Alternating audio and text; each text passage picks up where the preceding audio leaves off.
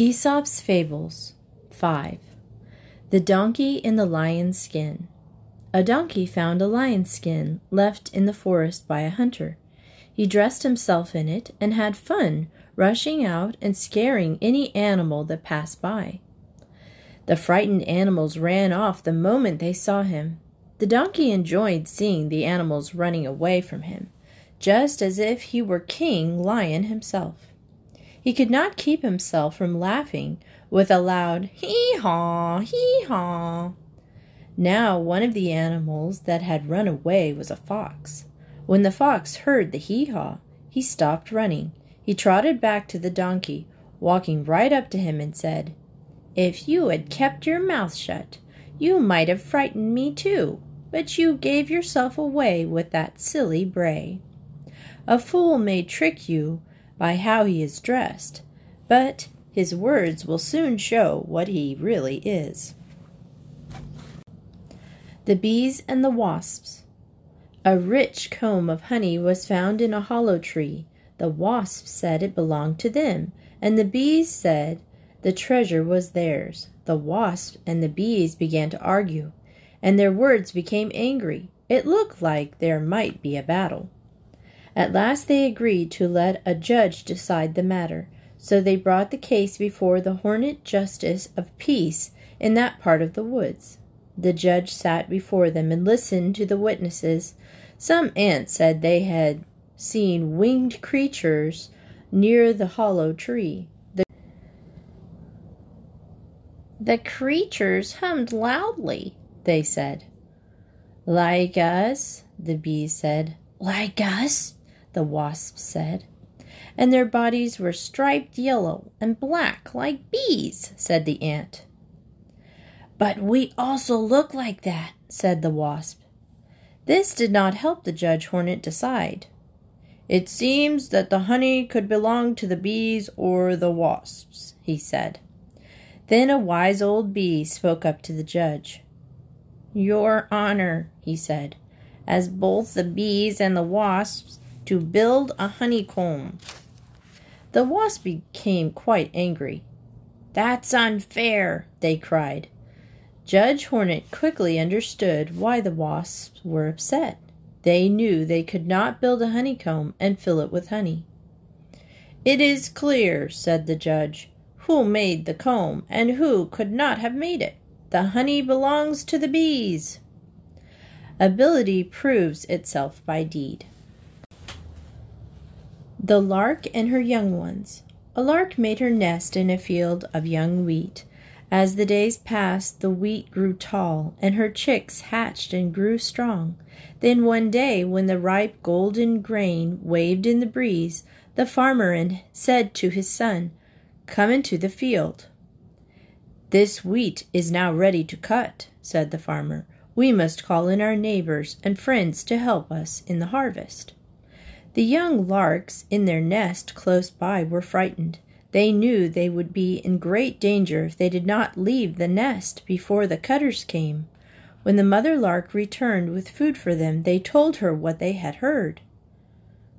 Do not fear, children, said the mother lark. If the farmer said he would call in his neighbors and friends to help him do his work, this wheat will not be cut for a while yet. A few days later, the wheat was so ripe that the grain began to fall to the ground whenever the wind blew. If this wheat is not harvested at once, said the farmer, we will lose half the crop. We cannot wait any longer for the help from our friends. Tomorrow we must begin the work ourselves. When the young larks told their mother what they had heard that day, she said, Then we must be off at once. When a man decides to do his own work and not depend on anyone else, then there will be no more delay. There was much fluttering as the young larks tried their new wings that afternoon. At sunrise the next day, when the farmer and his son cut down the grain, they found an empty nest. Self help is the best help. The Fisherman and the Little Fish. There once was a poor fisherman who lived only on the fish he caught. One day He had bad luck and caught nothing but a little fish. The fisherman was about to put it in his basket when the little fish said, Please let me go, Mr. Fisherman. I am so small. I would make no meal at all for you. When I am bigger, I shall make you a much better meal. But the fisherman quickly put the fish into his basket. How foolish I would be, he said, to throw you back. You may be little, but you are better than nothing at all. A small gain is worth more than a large promise. The Fighting Roosters. Once there were two roosters living in the same farmyard. They could not bear the sight of each other. At last, one day, they flew up to fight it out, beak and claw. They fought until one of them was beaten and crawled off to a corner to hide. The winning rooster flew to the top of the henhouse. He proudly flapped his wings and crowed with all his might to tell the world about his victory. An eagle heard the loud crowing. He swooped down and carried him off to her nest. The rooster, who had lost the battle, looked up and saw the eagle flying off, and so he came out of his corner and took his place as master of the farmyard. Pride goes before a fall. The two pots. There were once two pots that stood together near the fireplace. One pot was made of brass, the other was made of clay. One day the brass pot said to the clay pot, we should have an adventure. Let's go out into the world together. But the clay pot said, Oh dear, no. I am safer here at home in this corner by the fire. I am made of clay. I would take it would take so little to break me. One bump is sure to shatter me. Don't let that keep you at home, said the brass pot. I will take very good care of you. If we happen to meet anything hard, I will step between and save you. So the clay pot at last agreed, and the two pots set out side by side. They waddled along on the three stubby legs they had, first to this side and then to the other, and bumping into each other at every step. The clay pot could not last long with this bumpy friend. They had only gone about ten steps when a bump from the bat- brass pot made the clay pot crack. After just a few more waddling steps, and bump, the clay pot shattered into a hundred pieces. It's usually best if friends are equally matched. The Owl and the Grasshopper. The old owl always slept during the day. Then, after sundown, when shadows rose slowly through the woods, out she came from her old hollow tree. Hoo, hoo, hoo, she called, ruffling her feathers. Then she began her hunt for bugs, beetles, frogs, and mice she liked to eat. Now this old owl had become very cross and hard to please as she grew older. She did not like anything to wake her while she slept. One warm summer afternoon, as the owl dozed Away in her old oak tree, a grasshopper near by began a joyous song. Out popped the owl's head from the tree. Who is making that noise? Get away from here, she said to the grasshopper. Have you no manners? You should respect my age and leave me to sleep in quiet. I have a right to this place in the sun, snapped the grasshopper and I will make music if I want to. With that, he began to play his song again. The wise old owl knew it would do no good to argue with the grasshopper, so she decided not to speak angry words. Instead, she spoke softly and kindly to him. Well, sir, she said, if I must stay awake, I am going to settle down to enjoy your music. Now that I think of it, I have a wonderful honey tea here, sent me from a wonderful friend. Please come up and taste this tea. The foolish grasshopper was flattered by the owl's words. Up he jumped to the owl's den. But as soon as he was near enough, the old owl pounced upon him and ate him up. Beware sweet words that drip with honey. The Kid and the Wolf. A little kid was nibbling grass with the rest of the flock. Whenever he stayed too long in one spot, and the flock moved on with the shepherd without him, the little kid became afraid. He called for his mother. But who should hear him but a wolf? The wolf jumped out from behind a tree. The kid knew there was little hope for him. Please, Mr. Wolf, he said, I know you are going to kill me. I know that after you cruel work, you play a lively tune on your pipe before you eat. No one is a better piper than you. Please, may I hear your tune before you kill me, for I want to dance and be merry as long as I can. The wolf was flattered. He took his pipe and played a merry tune, while he was watching his meal dance about merrily. Meanwhile, the shepherd's dogs heard the tune. The wolf pipes before he eats, said one. They raced toward the sound, and in a moment they were upon the wolf. The wolf dropped his pipe and ran away, losing his pipe and his meal. Finish your work before you play. The Turtle and the Duck. A turtle looked around at the chipmunks and rabbits. How I wish I could scamper about like that, he said. He looked up at the birds overhead. How I wish I could soar like that, he sighed. One day the turtle was grumbling some to the duck. Life is not fair. You have wings. I must lug this heavy shell about. If I did not have this awful shell, I would be able to see the world. We can help you see the world, said the ducks. Take hold of this stick with your mouth. We will carry you far up in the air to see everywhere. The turtle was happy to try this. She clamped down tightly onto the stick. The two ducks took hold, and away they sailed up towards the clouds. A crow flew by, who was shocked to see a flying turtle. Is this the king of turtles? he cried.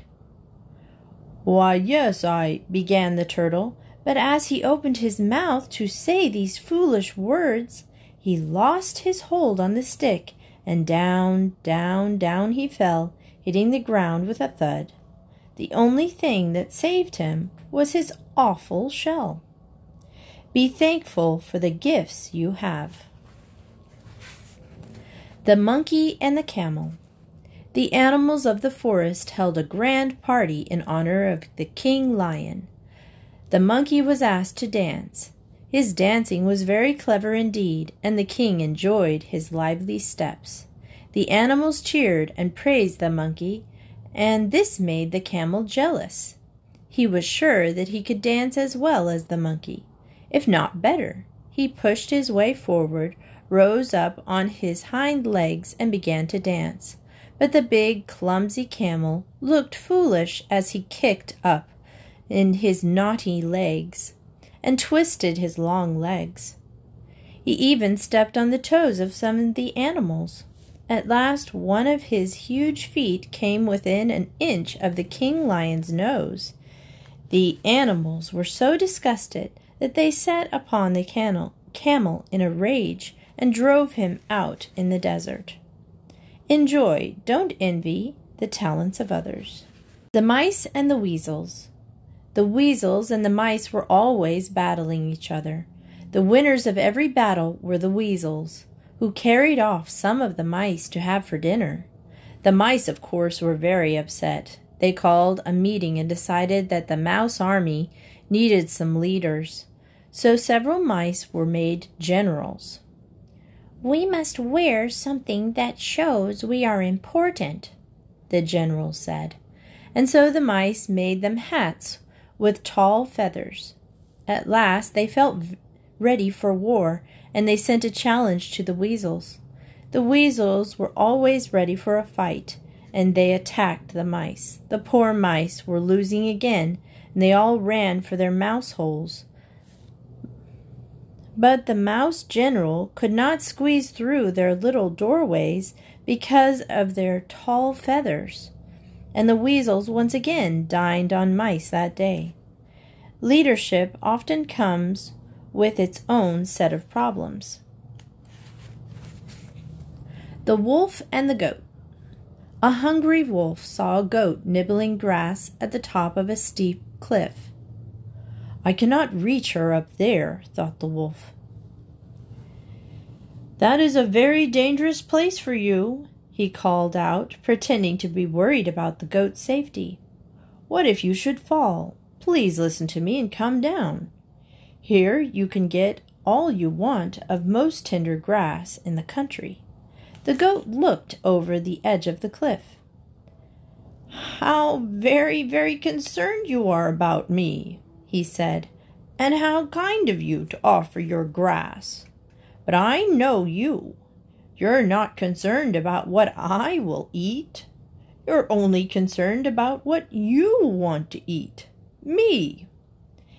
Beware invitations from the selfish.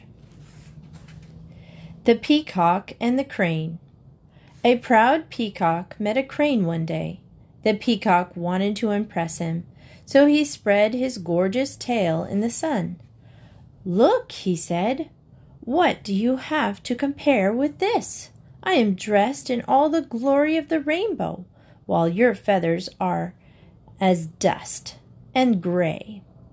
The crane spread his, bro- his broad wings and flew up towards the sun. Follow me if you can, he said.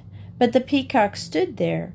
He was among the birds of the barnyard, while the crane soared in freedom far up into the blue sky. When the beautiful is not useful, it has very little value.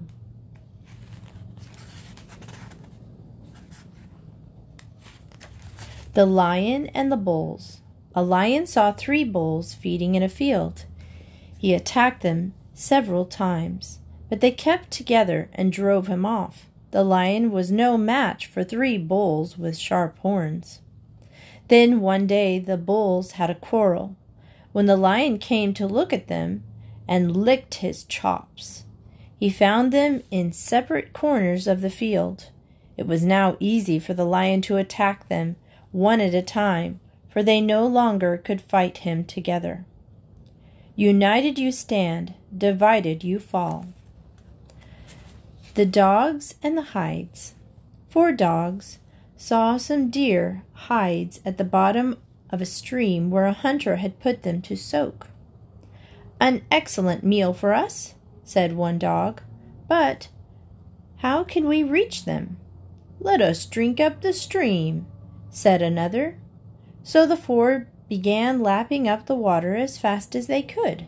They drank and drank until they became ill, and the water in the stream was as high as ever. Do not try to do the impossible. The Bat and the Weasel. A bat lost his way and flew into the nest of a weasel. The hungry weasel caught him. The bat begged for his life, but the weasel would not listen. You are a mouse, he said. I am an enemy of mice. Every mouse I catch, I am going to eat. But I am not a mouse, cried the bat. Look at my wings. Can mice fly? Why, I am only a bird. Please let me go. The weasel had to admit that the bat was not a mouse, so he let him go. But a few days later, the foolish bat went blindly into the nest of another weasel. This weasel happened to eat birds. He soon had the bat under his claws, ready to eat him. Ah, a bird, he said. I have my dinner. What? cried the bat. You think I'm a bird? Why, all birds have feathers. I am nothing but a mouse. Please let me go. The weasel had to admit that the bat was not a bird, so he let him go.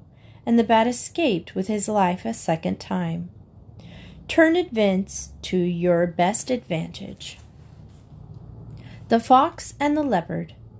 A fox and a leopard were resting lazily after a good dinner. The leopard groomed his fine spotted coat. He looked over at the plain coat of the fox and gave a smirk and a small laugh. Now the fox knew he would never look as fine as the leopard, and he very much wanted to be his friend. I can entertain him with my wit and funny stories, he thought. The fox began to tell the leopard some funny stories about his crafty tricks and wily ways. He kept waiting for the leopard to laugh, but the leopard just looked blankly at the fox. He did not understand the meaning of any of the fox's jokes and witty stories. At last the fox decided to leave. You have a very smart coat, he said to the leopard, but it's hard to be friends with someone with no smarts inside his head. I would rather have a fine friend than a friend with just fine looks. A true friend laughs with you, not at you. The end. I really enjoyed this Fables for Children by Aesop, and I'm going to read you a little bit about the man who wrote these fables. About the author. Was Aesop a real person? Historians are not sure. Did a Greek slave really create fables about a tortoise and a bragging hare, or a fox and some juicy looking grapes that were just out of reach? Or did other writers of long ago make up these fables that carry Aesop's name? According to legend, Aesop was born a slave about 620 BC either in Greece or Ethiopia in Africa. The name Aesop comes from an ancient Greek word for Ethiop. He was said to be a rather ugly, with rough skin, a hunchback, and a flat nose, a crooked body, and an oddly shaped head. But Aesop had a talent for telling stories that taught valuable lessons. He was known for his clever wit and wisdom, and this earned him his freedom. Aesop loved to teach and travel. He became a special assistant and speaker for Croesus, the wealthy king of Lydia. He was sent to deliver gold to the ruler of the city of Delphi in Greece. Unfortunately, it was here that Aesop lost his life. According to some stories, the great fabled teller refused to deliver Croesus's gold because he felt that the people and rulers of Delphi were much too greedy. This made the people very angry, and Aesop was put to death. After his death, Aesop's popular fables were passed down from parent to children for hundreds of years, and they were not written down at first, but were eventually recorded in written form. These famous fables have now been translated into many different languages. Children all over the world recognize the name of one of the world's greatest storytellers, Aesop, a man who may have been real or may have lived only in the imaginations of storytellers of long, long ago. Can you believe these stories are that old? I really like them because they make you think hard, and he was very good at figuring out the characters of animals. It was it's pretty funny. I liked it. And the next story we're going to read is called The True Story of Annie Oakley. Annie Oakley was born in Ohio, and as a little girl, they needed food. You couldn't go to the grocery store back then because this was in 1860, and the only way you could get food was to raise it on a farm, or you could go out in the forest and shoot your dinner. You could get a rabbit or squirrel or something like that, and then make a stew or something. And um, she learned at a young age to use her father's rifle to go out and hunt for food so that they could eat. But in learning how to shoot so well, one day she entered a contest and she won. And because of that, she became famous and she could do tricks like riding on horses' backs while she shot. And she also rode bicycles while she shot. And she could ride on top of a horse just by standing with her two feet. It was crazy the stunts she could do. And she was in the show of Buffalo Bill's Wild West show and she performed for the Queen Victoria of England. So, this is going to be an exciting story, and that's what we're going to read next. So, join us for that.